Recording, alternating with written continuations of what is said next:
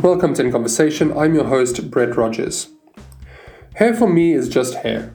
Um, I love to have different hairstyles. I crave constant change with it. But aside from being a cool fashion accessory, hair doesn't mean that much to me. Uh, we've learned over the years that that's not the case for all people. The weight of history lays heavy on the hair of people of color, and it's essential for us to grasp its importance because we deal with this on a daily basis. So for this conversation, co-editor Babalwa Tyaliwe and I spoke with Fezeka Mehlomakhulu, who is an advocate for natural hair. This was really one of the best and most interesting conversations I've had on this podcast. Usually I have a pretty good idea of what I'm getting myself into, but Fezeka and Babalwa really opened my eyes to the different relationship that people of color, and especially women people of color, have with their hair. The standout comment for me was, if you're not a black woman, do not comment on black women's hair. Even if it's a compliment, don't do it. If you must comment on someone's appearance, just say they look good, because people don't understand how many voices there are making comments about people's hair and how conflicting they are. All right, this was great. I hope you enjoyed the show. Here's Fezeka. Babalwa, why don't you introduce our lovely guest for the, for the day, because she is your friend and uh, you know more about me than about her than I do. Um, oh, started with the um there, but I've known this person for what, ten years now. ten years. And I think in terms of watching her natural hair growth, I thought she was the perfect guest here. And then also her starting her own Instagram page and just this natural uh, beauty as well as hair platform. I thought, why not just interview her? But uh, Fezeka, I usually call her Fez, uh, is a natural hair guru, I would say. Like, we usually get into the D Ms and talk about it. She's laughing nervously. And she's a natural hair enthusiast. I kind of also... very insightful, like one of the most insightful people I know, so especially with this topic and other topics. But uh, I really, the reason why I wanted to, or I brought the um, her as a subject or as a guest, is because I think she's just going to unpack it, unpack this whole um, natural hair and specifically the hair topic and give it justice that it needs. Did I introduce her? That was beautiful. I mean, we don't we don't know Fezeka's surname, but... Uh, Mehlomakhulu. There we go. Can you say it, Brett? Fezeka Mehlomakhulu. Nice. Um, all right, Fezeka, thank you so much for joining. Um, I suppose it's it's really exciting to, to have you here, and, you know, to talk about about hair is... Uh, you know, we've actually, Babalwa and I, in some way or another, have touched on the topic of hair numerous times uh, for him. And uh, it's it's so difficult. It's so difficult to, to trade into those waters, um, especially for me as a white guy. Um, it's even more treacherous because, you know, the, the topic of this week is, um, or what Babalwa has decided to call it, is it's not just hair. Is that what you said? Not yeah, just hair. It's not just hair. And um, I suppose that that becomes the first... The first uh, differentiator uh, is that for me, my hair is just hair. Um, I mean, I love it, and I like to do cool styles, and I care about it, but it doesn't carry much weight. Um, but perhaps for you, it has a different connotation. Yeah, definitely. Um, the title sums it up. It's really complicated, and I think it's because we don't have the privilege of growing up and just naturally being allowed to like our hair. From the time we're very young, I'm sure Babalwa can also agree, it's a problem that needs to be fixed, that needs to be attended to. Mm, problem, that first that first word you said there initially yeah. is already difficult to hear. Yeah. Um, so I guess that's why, even the way I started my natural hair journey, we were in high school. And we were like the minority at school. We went to a white high school, and it was a girls' school. So I remember you meeting me in the quad, and I was just like, girl, I just relaxed my hair, right? This is how you solve the problem. You straighten it with the chemicals. And I was like, girl, I have like these scabs. My skin is reacting. This isn't, this can't be my life, you know? And I remember you being so concerned and being like, yeah, same here. I don't know what to do. And I guess for me, transitioning to become natural was more of... Um, a concern about the pain involved. This idea in the black community that you have to suffer for beauty. I just didn't understand it. Either way, the boys weren't feeling me, so I was like, it's fine. I need a better way to do this beauty thing that doesn't mean I have to be hurt or insecure. Or different from who you are. Exactly. Mm-hmm. I don't think I was that woke yet. I think it was just I didn't want to have to suffer for it. Mm-hmm. Right? Um, and so that's what that's what happened. So I started to then negotiate how I would tell my mom, because your hair doesn't even belong to you as a black child. It belongs to your mom, right? It's oh. de- it's determined by what her insights and knowledge about hair is. And if your mom doesn't know how to do your hair... And the weight of history on your mom's hair, right? That yeah. she's then going to foist onto you. Exactly. And uh. I think during, like, this natural hair, like, journey...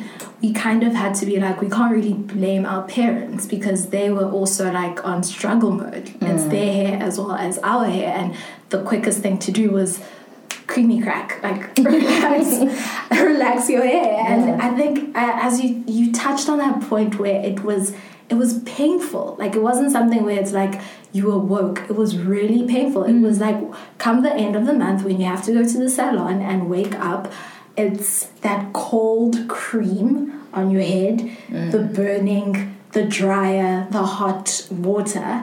And it was as much as like to other people, like, and I'm not judging people who still relax their hair. I think like for other people it worked fine. They didn't get scabs. Mm-hmm. But it was just, it was a painful thing. Like it was a process. Like you had to mentally prepare yourself to be like, oh snap, I'm going, yeah. like I'm going into war. But definitely. How many times and how often would you have to go through that that pain?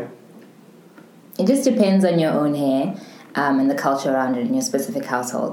So in my household, it was whenever my hair would revert back, if I my an inch of natural growth came um, through, then I'd have to go through that process again, which might mean two months from now, three months from now.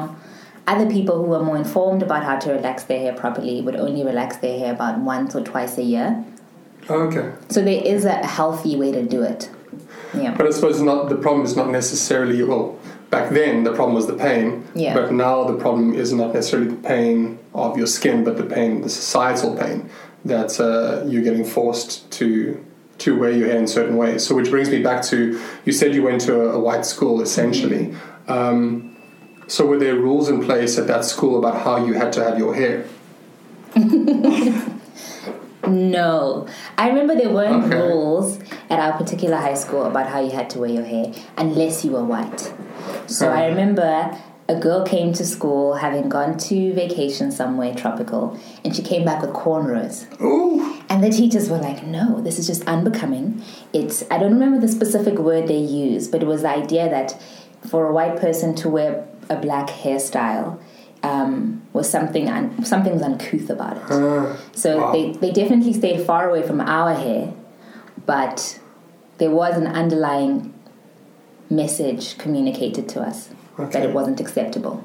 So then your so you started out with your, your natural hair journey being a pain a pain thing, and you don't want to go through through that all the time.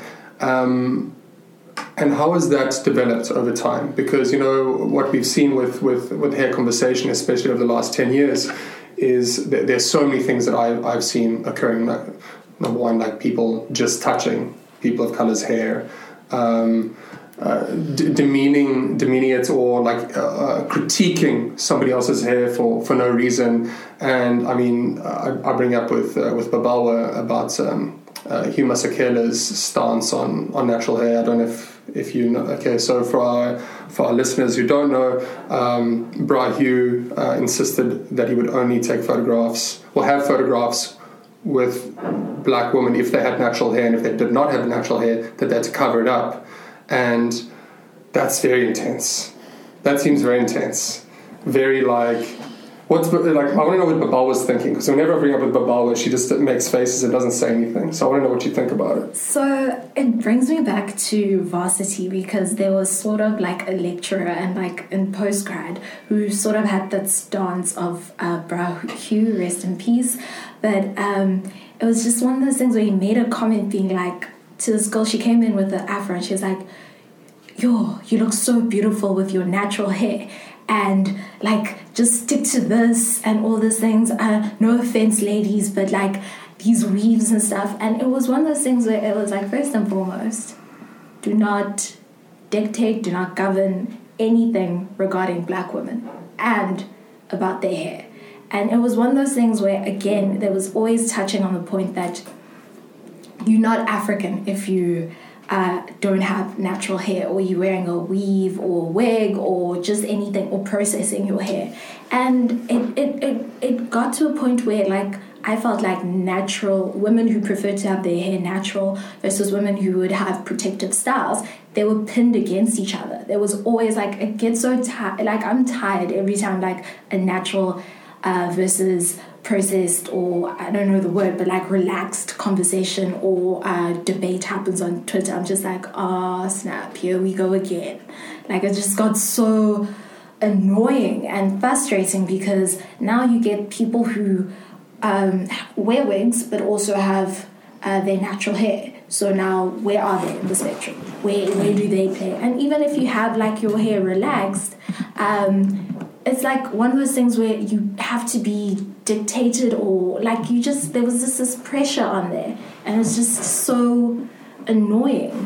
And it was frustrating because you get it from high school, and then it just goes into varsity, and then it goes into your career and your working life, where now you, the first thing you think of in an interview is, how should I wear my hair? The first day I do wear you, my do, do you, did you think about that when you came to work here? Like, how you want yeah, to do it? Yeah, I did.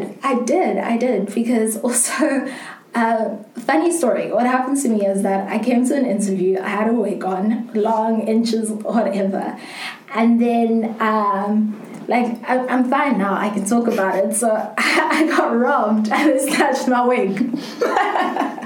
Oh my God, they snatched wig. my wig. So then I had to come back for the second interview, and then I had a bob. Like, luckily, I, like, listen, a girl had a plan. Change your hair every week.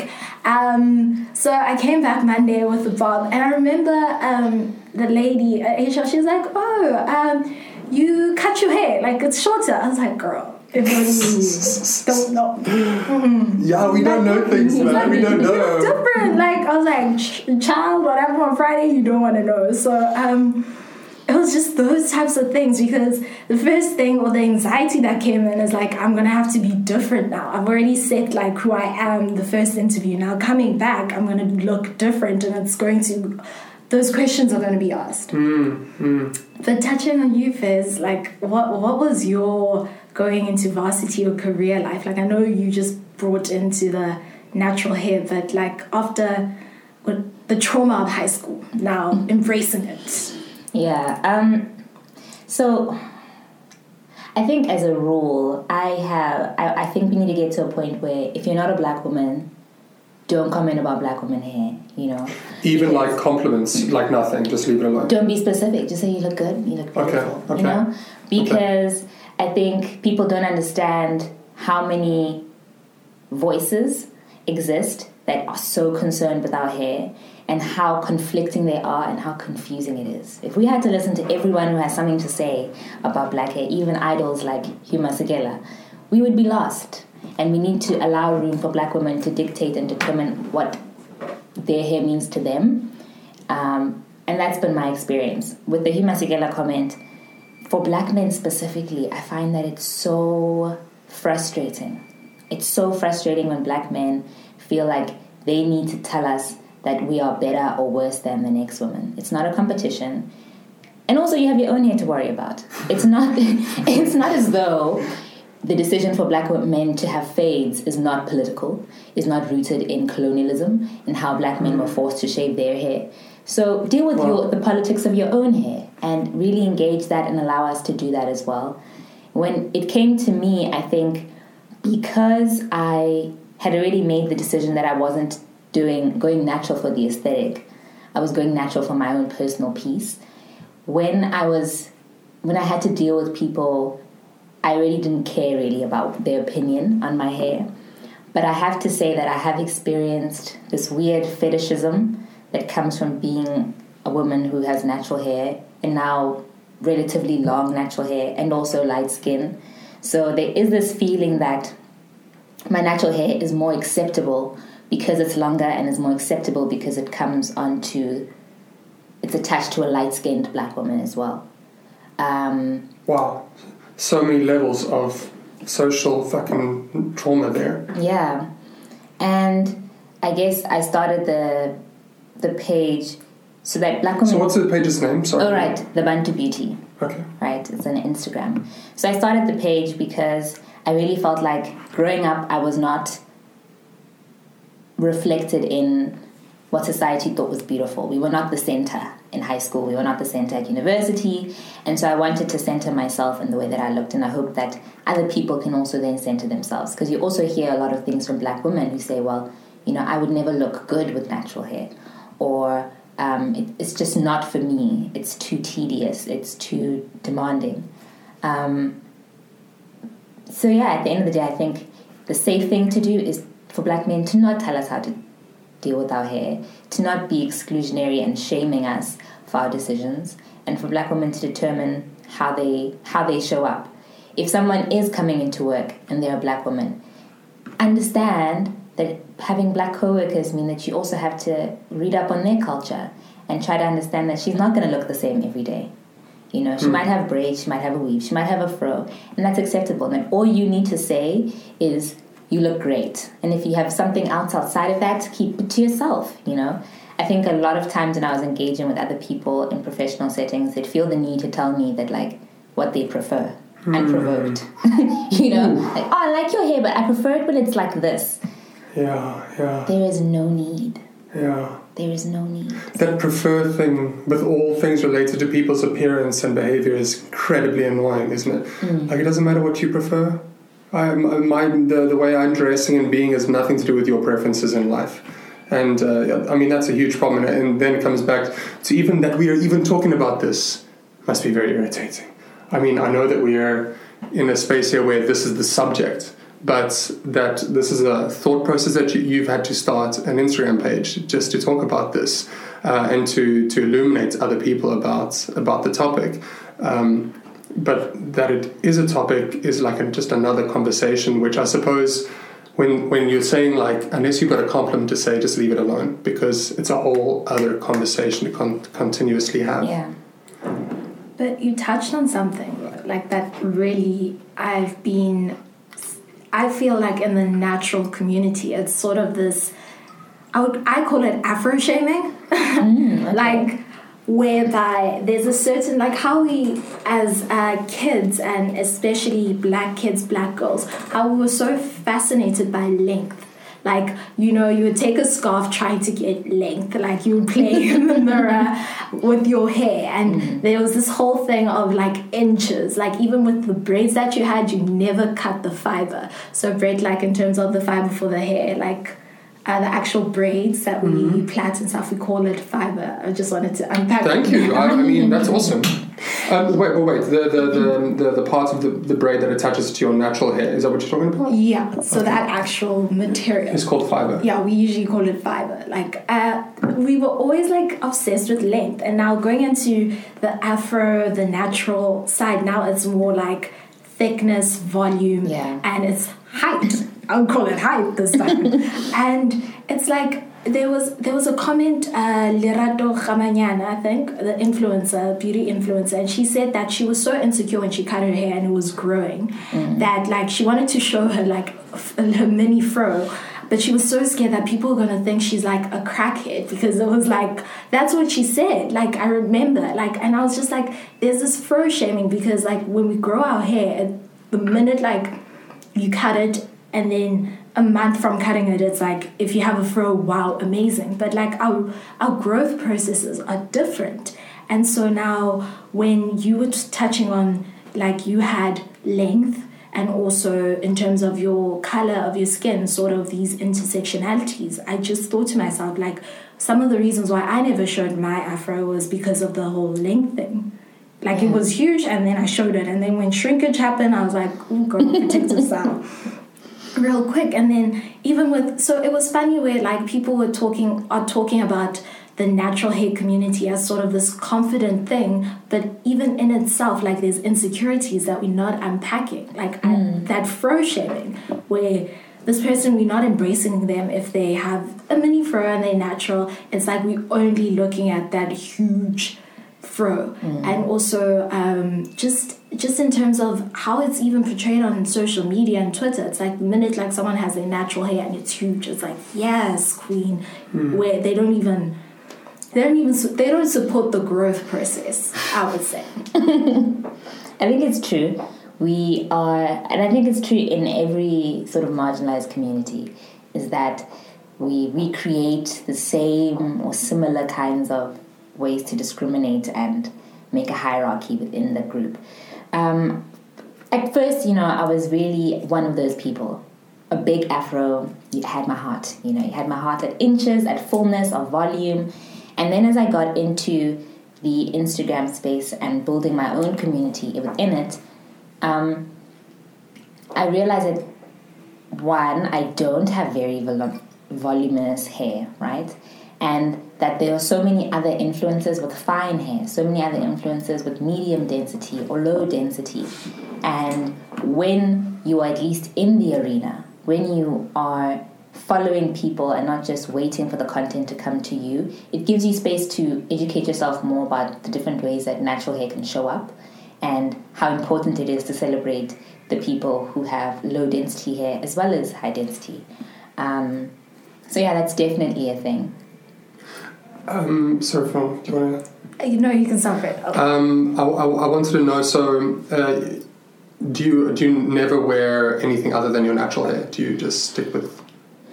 Generally.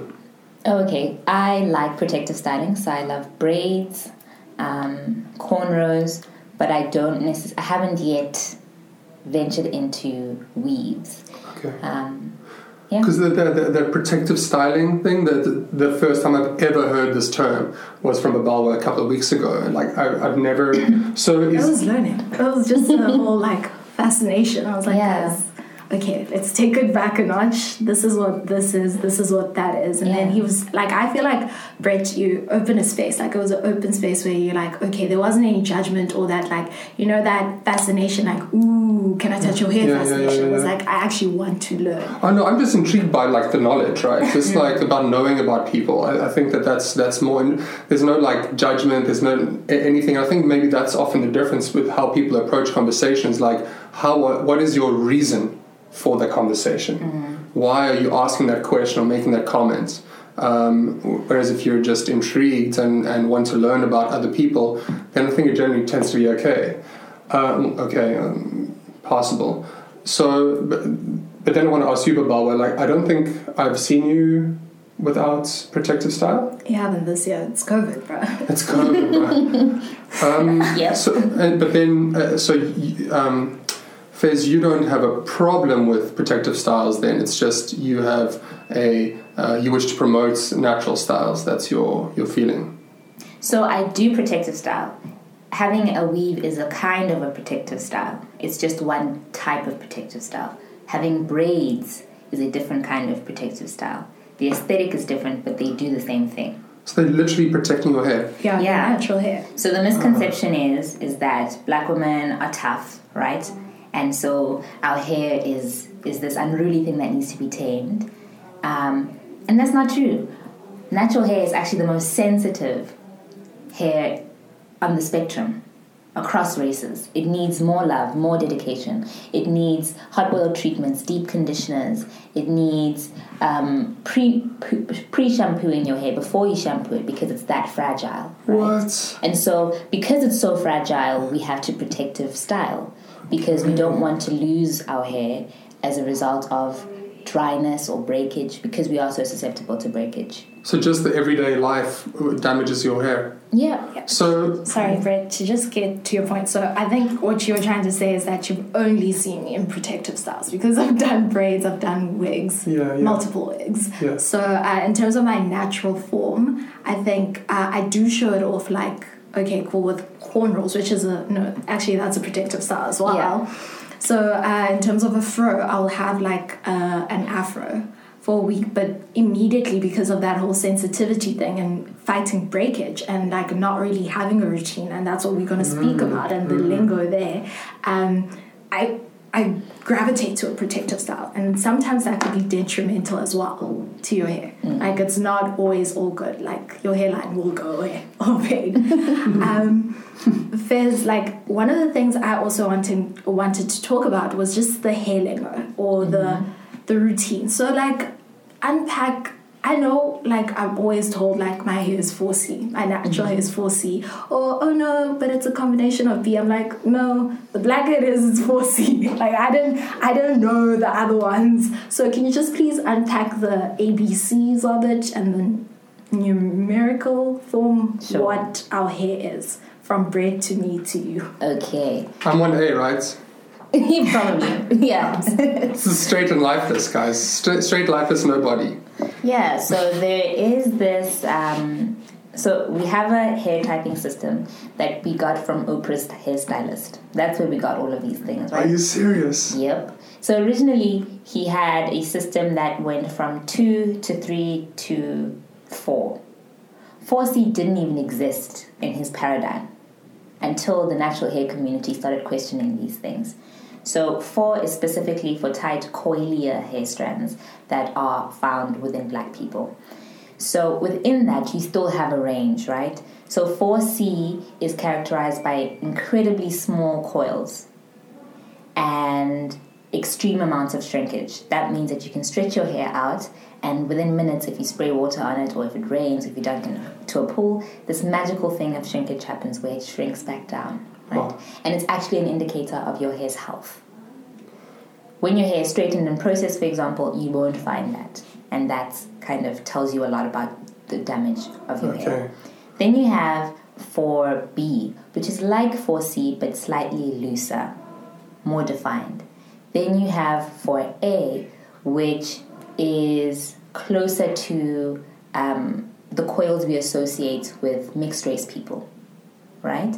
But obviously, because there's such a, a spectrum within black people's genealogy, you can find those curl patterns on a black person from sub-Saharan, sub-Saharan Africa. You can also find those curl patterns from an American black person, hmm. right? So what that tells you, really at most, is what you can expect your hair to look like if you do different styles. It doesn't actually tell you a lot about your actual hair and what it needs, but it's a really good way to get an influencer that you like and say, okay, her hair looks like mine, maybe I can okay. follow some tips from her, right? Cool. And if I do this, this is how it might look. But it actually has no real bearing on how you take care of your hair. Okay, okay, cool. When you're speaking about a routine, that's when it gets scientific, okay? And this is the Let's fun go, part. let's go, we're ready, we're ready. The porosity, exactly. The density, mm-hmm. all of it. So here it becomes important to know that in order to retain length and just the overall health of your hair, you need to start looking at the specific characteristics, because they inform how you apply product, which products are going to work for you, and what your hair needs to reach your hair goals. So porosity is one thing. So it's basically a measure of how porous your hair is. If you can imagine a strand of hair, it has, it, the shaft itself is surrounded by panels, if you can imagine the panels of a roof. Right? So when those panels open, your hair is able to absorb water, which is the source of moisture. When those panels close, your hair is able to retain moisture, right? But there are people in the world who have very porous hair, which means that their job is to try and make sure that whatever hair, whatever water enters the hair cuticle, that they need to make sure that they use the right products and lay them correctly to keep it in. Whereas most black people have Um, low porosity hair, which means that you need to focus more on making sure that you open the panels before you put water into your hair, because it'll have no effect, right? So they need different things. They need to heat up their hair before they they apply their products. Um, so finding out what your porosity is is really important. And there are a couple of ways you can find them out. Um, there's seeing if your a strand of hair, when put in water, floats or sinks. If it sinks, it's likely that it's incredibly porous.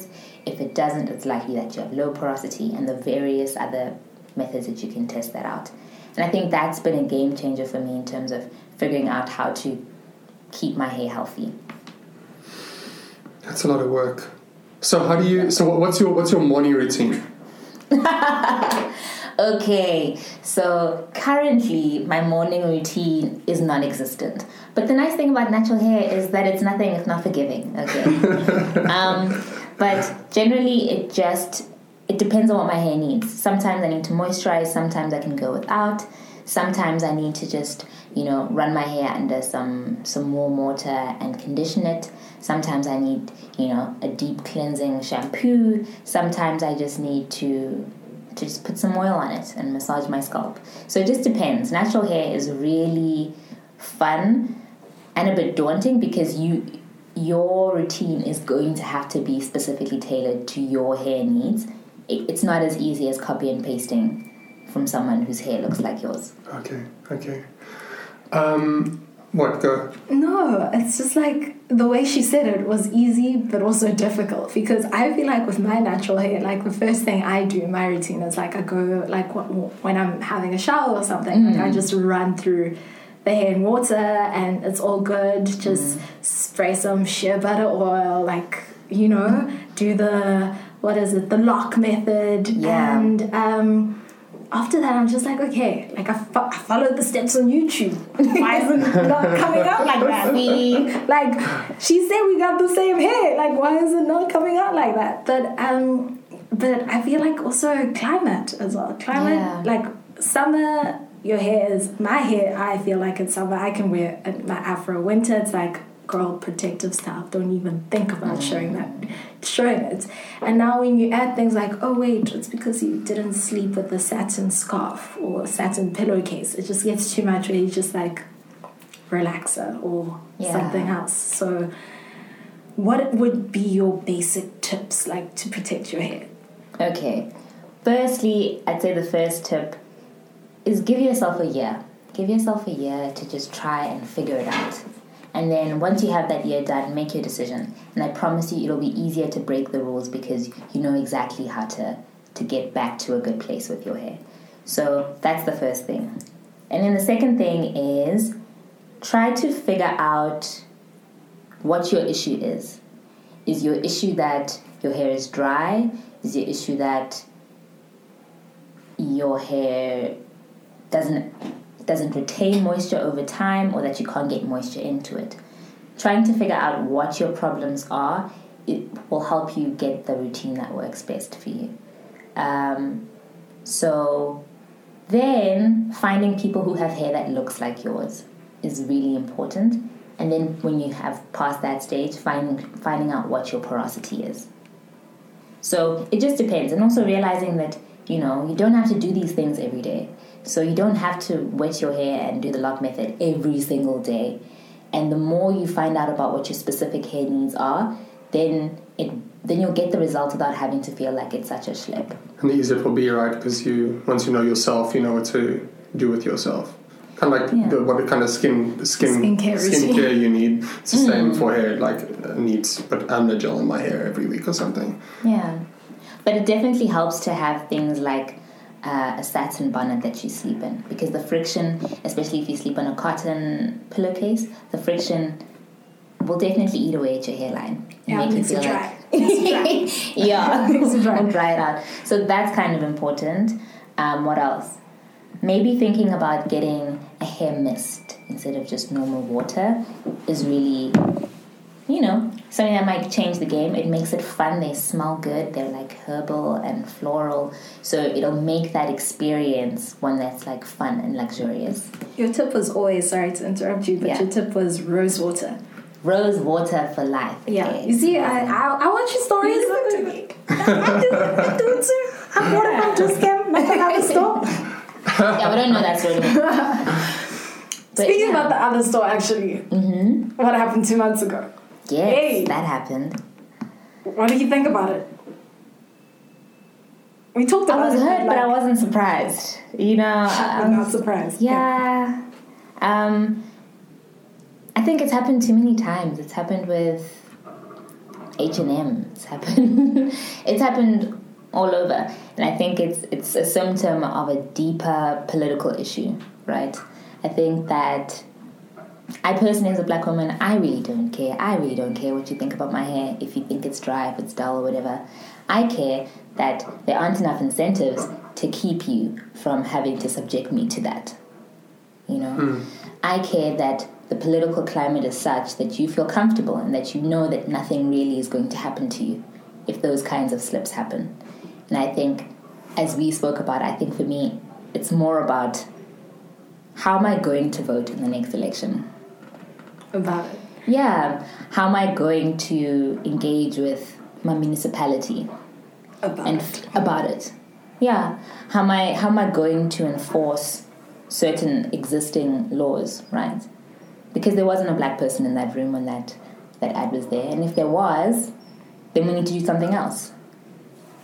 Because, I mean, either that, that if there was a black person in the room, that either didn't feel comfortable enough to stand up to it. Exactly. Um, or there probably wasn't a person in there um, yeah. to say that that's um, unacceptable. Yeah. Um, I wanted to also ask you about um, appropriation, um, cultural appropriation. And, mm-hmm. um, you know, I suppose the classic is the, and I'm, you know, vaguely offensive here, the German girl with the braids. Uh, well, the cornrows, rather. Cornrows? Yeah. Uh, both. Um, it was, it was a Bo Derek and ten, right? Bo Derek. Bo Derek. Uh, yeah, exactly. Just a quick fact. A year before that, Cicely Tyson had braids. And, like, she was called, I don't know, a few, like, weird names about it. She had cornrows as well. And then wow. all of a sudden, they were known as Bo Derek braids. Yeah. Bo Derek. No. Cornrows. twenty years later, Kim Kardashian does it and it's like, oh my gosh, this is revolutionary. I was like, what? What's going on, guys? What's going on? So that was, for me, that cultural appropriation was like, wow. So what's the feeling in the, in the room about this? Like about people having, um, I'm going to invert commas, like black styles of hair. Um, like, should people not be allowed to wear, wear like, so let's just use the cornrow example. Um, Like, is that owned by people of color or black people? Like, how I don't even know how to formulate the question, to be honest. I think the issue is not of ownership. The mm. issue is the lack of acknowledgement. Mm. So mm. you can't steal something from a culture of people and then claim it as your own, rename it, while you're penalizing those people for mm. the exact same mm. hairstyles. Okay. And that's just immoral. I think it's it's not okay. And also, personally, I I used to feel deeply uncomfortable and I'd get really worked up every time I saw a white person with locks, you know. But I just, it's not, I personally don't care anymore, but no white friend of mine is going to be caught doing that. And I know it's because they care about me and they understand the, the nuance involved. So by locks, you mean dreadlocks? Yes. Okay. So I think It just it just sends a message. Just be aware of the message that you're sending to black people when you, as a as a as a non-black person, start wearing those hairstyles. Um, it sends a message that you might not necessarily be aware of the politics at hand, and that you might be prioritizing your convenience or your expression over the continued discrimination that black people face to this day about their hair. It's a material factor, right? Black women get paid less depending on things like their hairstyle. Wow. Get the job or don't get the job, depending on things like their hairstyle. So just be mindful of the com- of the message you might be communicating. It's not even possible to communicate anything else, right? So say you're um, um, a white person who has locks or who has cornrows or has a weave. Um, there's no way for that person to acknowledge. There's no way. Like, you can't wear a sign saying, I'm aware of the fact that this is a style that I've appropriated from black culture. So you just can't do it. Just don't wear the style, yeah. basically. It's yeah. difficult, right? Like, that's a hard thing to, to say, I think. To say, you may not wear the style. Um, I'm not, I don't disagree, because I also think, like, it's problematic and rather just avoid avoid the styles. But mm. it becomes so prescriptive to say, you may not be, you may not... Um, let's say, celebrates, um, because some people are celebrating where it comes from and other people mm-hmm. are ignoring it um, and not giving it the credence that it deserves, which makes it an incredibly difficult space. I mean, if I think about, um, I don't know where your hair is from. That's what I wanted to touch on. Okay. No, no, I really did, because I feel like every time the cultural appropriation conversation happens, it's like, well, you guys get to wear blonde hair. You guys get to wear weaves. Like, that's not your hair. Mm. You're appropriating someone else's style. I'm like, no, no, it doesn't go like that. Like, with me, obviously, I was told, like, or not me, but historically, women were told, yeah, kind of... assimilate to whiteness, so here's a wig. And then there was sort of the ownership. Now it's like, you know what, I can change my style. I can. Because I've been battered, bruised, and told what to do, I need to get some ownership here. But now when you kind of have this appropriation, and now you're saying that I'm appropriating white styles, or because I've got like straight hair and it's Peruvian, mind you. I always I always go with that. It's Peruvian, so white, it's Peruvian, it's Brazilian. But um, it's just one of those things where you kind of you kind of put this, or I wouldn't say you, mm. but just in terms of the Western world or whiteness, kind of put this to me. Now all of a sudden, when I'm taking ownership for it, it's like, no, you can't. Like when I'm wearing the wig, the weaves, it's like you're also appropriating. Where, like where is like that's where. Talk about where these things come from, right? Like yeah. why why these why these trends are in place is because of history, and it's because of societal pressures from history, mm. um, and that's why we are in the position we are. So you can't just reverse engineer that and say you're appropriating. Mm. Like, I feel like it's saying, like, exactly what you said about, like, reverse, like, the appropriation. And one of the things that you touched on, uh, Fez, was that um, it's when the ownership is taken away, and how these styles were used to not let us have, not to be in the building. It was like, mm-mm-mm, she's too ghetto and she has yeah. cornrows. And now all of a sudden, it's cool for someone else to have cornrows, and it's seen as the next big thing, or it's the next craze. There's an cornrows were a message, like just uh, fine braids were a message in uh, certain cultures, even Bantu knots and the Zulu culture and Nguni culture. So now all of a sudden, when it's being done and it's in a magazine and it's said to be, oh, this person is doing it now, they own it. It it, it, it rubs me off the wrong way. It's like, for when I did that in like primary school, I was laughed at, and I had that hairstyle. Now all of a sudden, it's the new thing. Yeah. And if I would do it now, I'd be like, that's interesting. That would be the laughing factor for it. But one thing I wanted to touch on, sorry, I'm digressing a bit, but going back um, was uh, that other company, and what came about that other company was the business of hair, meaning. Yeah. We we seeing two, three years ago, the natural hair aisle was non-existent. There were like probably two brands, Soft and Free, mm-hmm. um, Black Like Me, or I don't know, but it was non-existent. Now you've got your Aunt Jackie's, you've got your Shea Moistures, and even um, these more independent brands like uh, Masodi, Native Child. Like, I love Native Child. I, I feel like when I was starting my natural hair journey, I started with nat- uh, Native Child. But what came about with this, um, with what happened with this uh, brand, with this store and the other brand we will not mention, but was that a lot of, like, there's a monopoly sort of in terms of that ownership of the natural hair space, especially yeah. with independent um, providers, that they also been fighting to get their getting their voice heard, trying to say this is what black women want, this is what the natural hair space is, but you're not allowing us. You've got these big guys who really don't care about us, and they showed with uh, their marketing. Mm. So how do you feel, first and foremost, first question is, how do you feel about this evolution of the natural hair community, especially in becoming commercial and mainstream and in the hair aisle? And then also the not so good where they're still fighting to be in those stores. So I think I was, I remember being young and not knowing what to do with my hair, right? And feeling like there were no options available to me. And I was in a meeting the other day, and this guy who used to be in these kinds of rooms was talking about how back in the day it was super cool and super easy to make money. They would call the, the brands for black hair care cheap and nasties. Just, cheap and nasty. So you just like pump them forward um, within these black areas and within these stores specifically, and then leave them there for us to consume, right?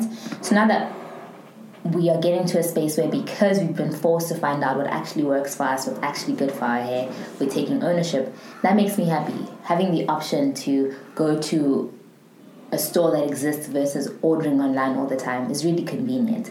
But I think what the scandal showed us was that certain kinds of progress are only ever going to be surface level because they just want the money. They just mm. want the market share.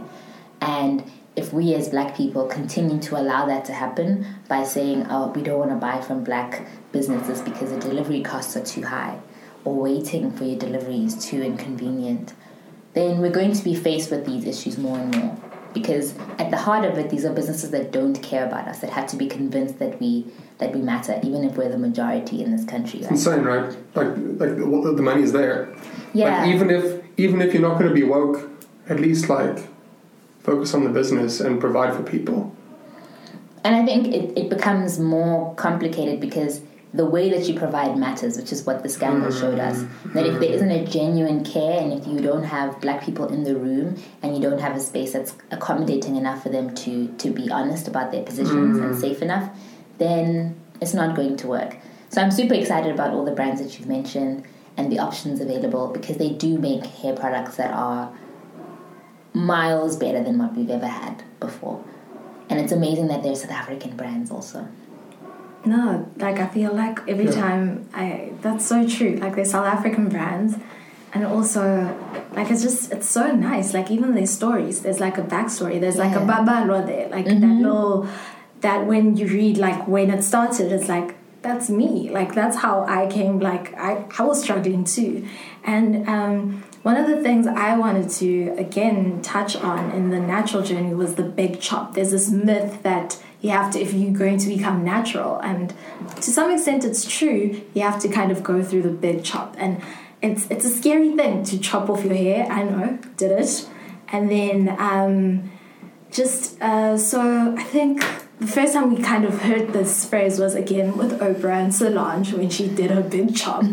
uh, so the big chop is like where you kind of, if you were, had relaxed hair, or when you wanted to start your natural journey, is like you kind of shave it off, like still leave some hair there, but it's starting your natural journey. Cutting all the the, the, the treated yes. hair away. Mm. Yeah, it's it's, it's quite uh, beautiful. Yeah, it's beautiful, but also scary, because like you kind of write it and you have to come back and be like, what's going to happen? Like yeah. the, the anxiety is there. You spoke about um, representation um, with uh, like when you heard about the stories from these these local brands um, and how you could see like young Babalwa there and, and, and you represented. It, did um, did Zozibini's victory uh, in Miss Universe and Miss South Africa resonate with, with you guys um, in, in this space, you know, having short hair and having natural hair? Was it a a great moment for you, or was it just like, oh, guys, stop talking about it? It's... Oh, never that. It was amazing. Zozie's queen. I'm sorry, Zozie's queen. Great. I mean, that's what I wanted to hear. I was hoping. But yeah. Like, when she came out, like, It's it's funny because she had um, she had entered before with a weave, everything. She looked beautiful, like mm. the year Demi Lee won. And then now she came in and she was very striking. She was still beautiful, still the same. But there was something there with her win where it just reinforced something for us. Like, it reinforced that, you know what, like, you can have a wig, you can have a weave, you can have even your natural state, but you are beautiful. Like, and how she, mm. like, there was just this, I think, the Zosie effect, like, in general, and it went beyond the hair, because also when the conversation about the hair came, like, it was men again, black men, being like, you see, you should ditch the mm. wig, you should ditch the braids, and you're like, you don't understand. Like, her win was like a win for everyone. It was an acceptance. It is a cultural reset, right? Yeah. yeah. Uh, you know, if... Uh, Um, the, the those standards of beauty that have been placed upon people, that was a moment where it was like, no, I don't know, that's not that's not how this works anymore. And there's that there's a beautiful photograph of her um, on Hadley Street, on Hadley and Strand, and it's for a big corporation, so I don't want to say their name, um, but it's just like a great photo. You just look at that photo and you go, oh my God, you are so beautiful up there, and so. I, I, I try to not be patriotic. I find patriotism irritating, but I felt so proud. I felt so proud seeing her there, and I don't say representing us, but that's how it feels, representing us, and and and making that statement to the world was such a beautiful moment. Yeah, and the fact that the journey was so relatable. It was. Um, that it meant more. Like her shedding her hair meant more than just hair. It meant wow. her own acceptance of herself. And it was really, for me, it was so amazing because this is a beauty contest after all.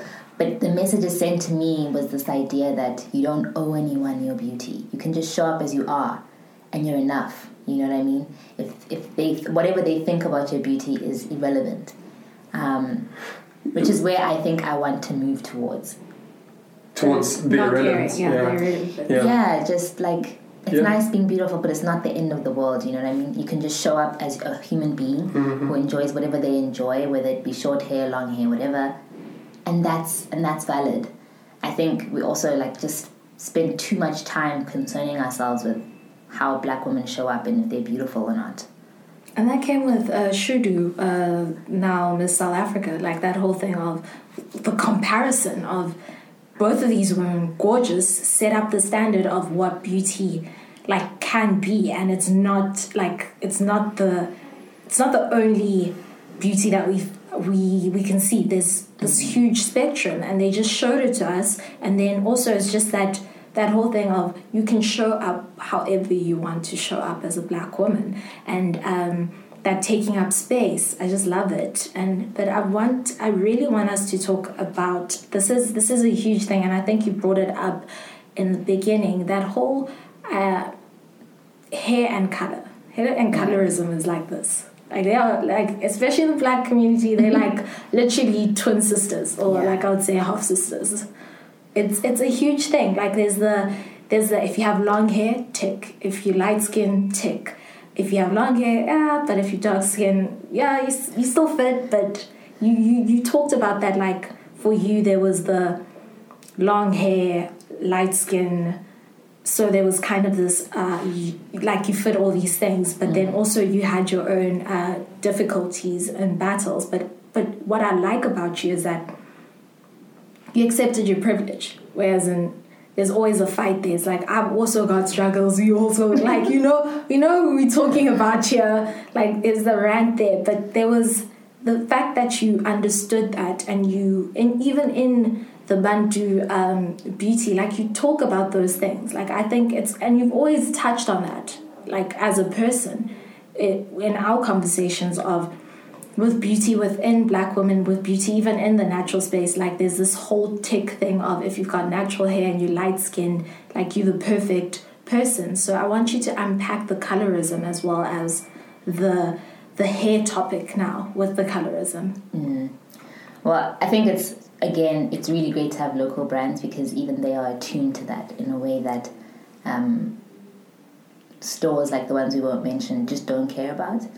Um, because it's the angle of approach, right? It's the, the angle of attack. Like mm. the, the, the local brands are like, this is who I am, this is what I need, and this is what I'm going to provide for the people who need this. Yeah. Whereas the, the that brand are just going, we want to make money, so let's just get the product. Yeah, and the thing that we think is going to sell, which is usually light skin.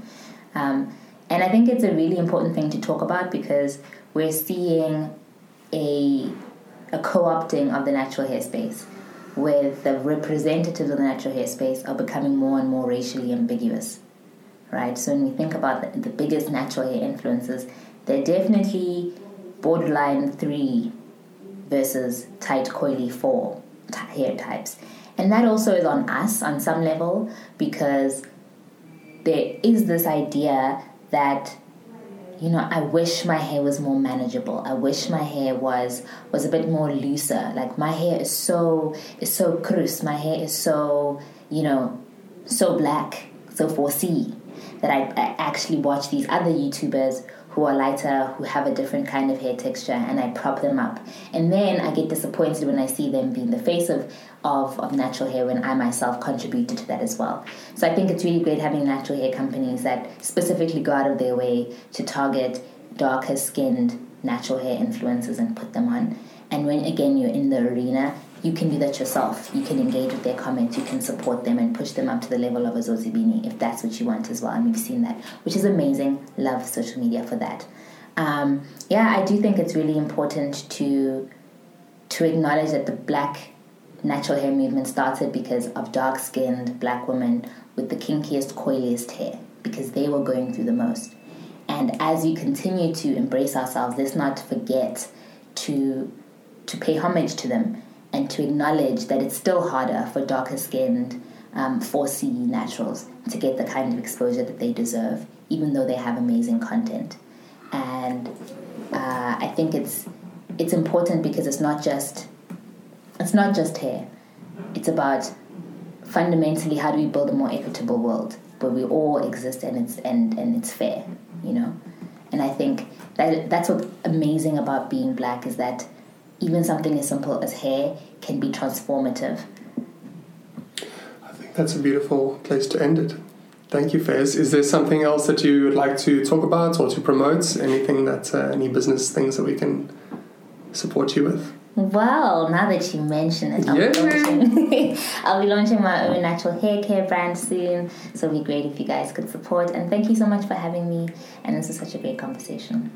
Um, yeah, are you going to tell us a name or anything? Or oh, you can you, follow The Bantu Beauty on the, Instagram. The Bantu Beauty. Yes, thank you. So it's gonna. It's not just going to be follow and message. It's going to be shop now.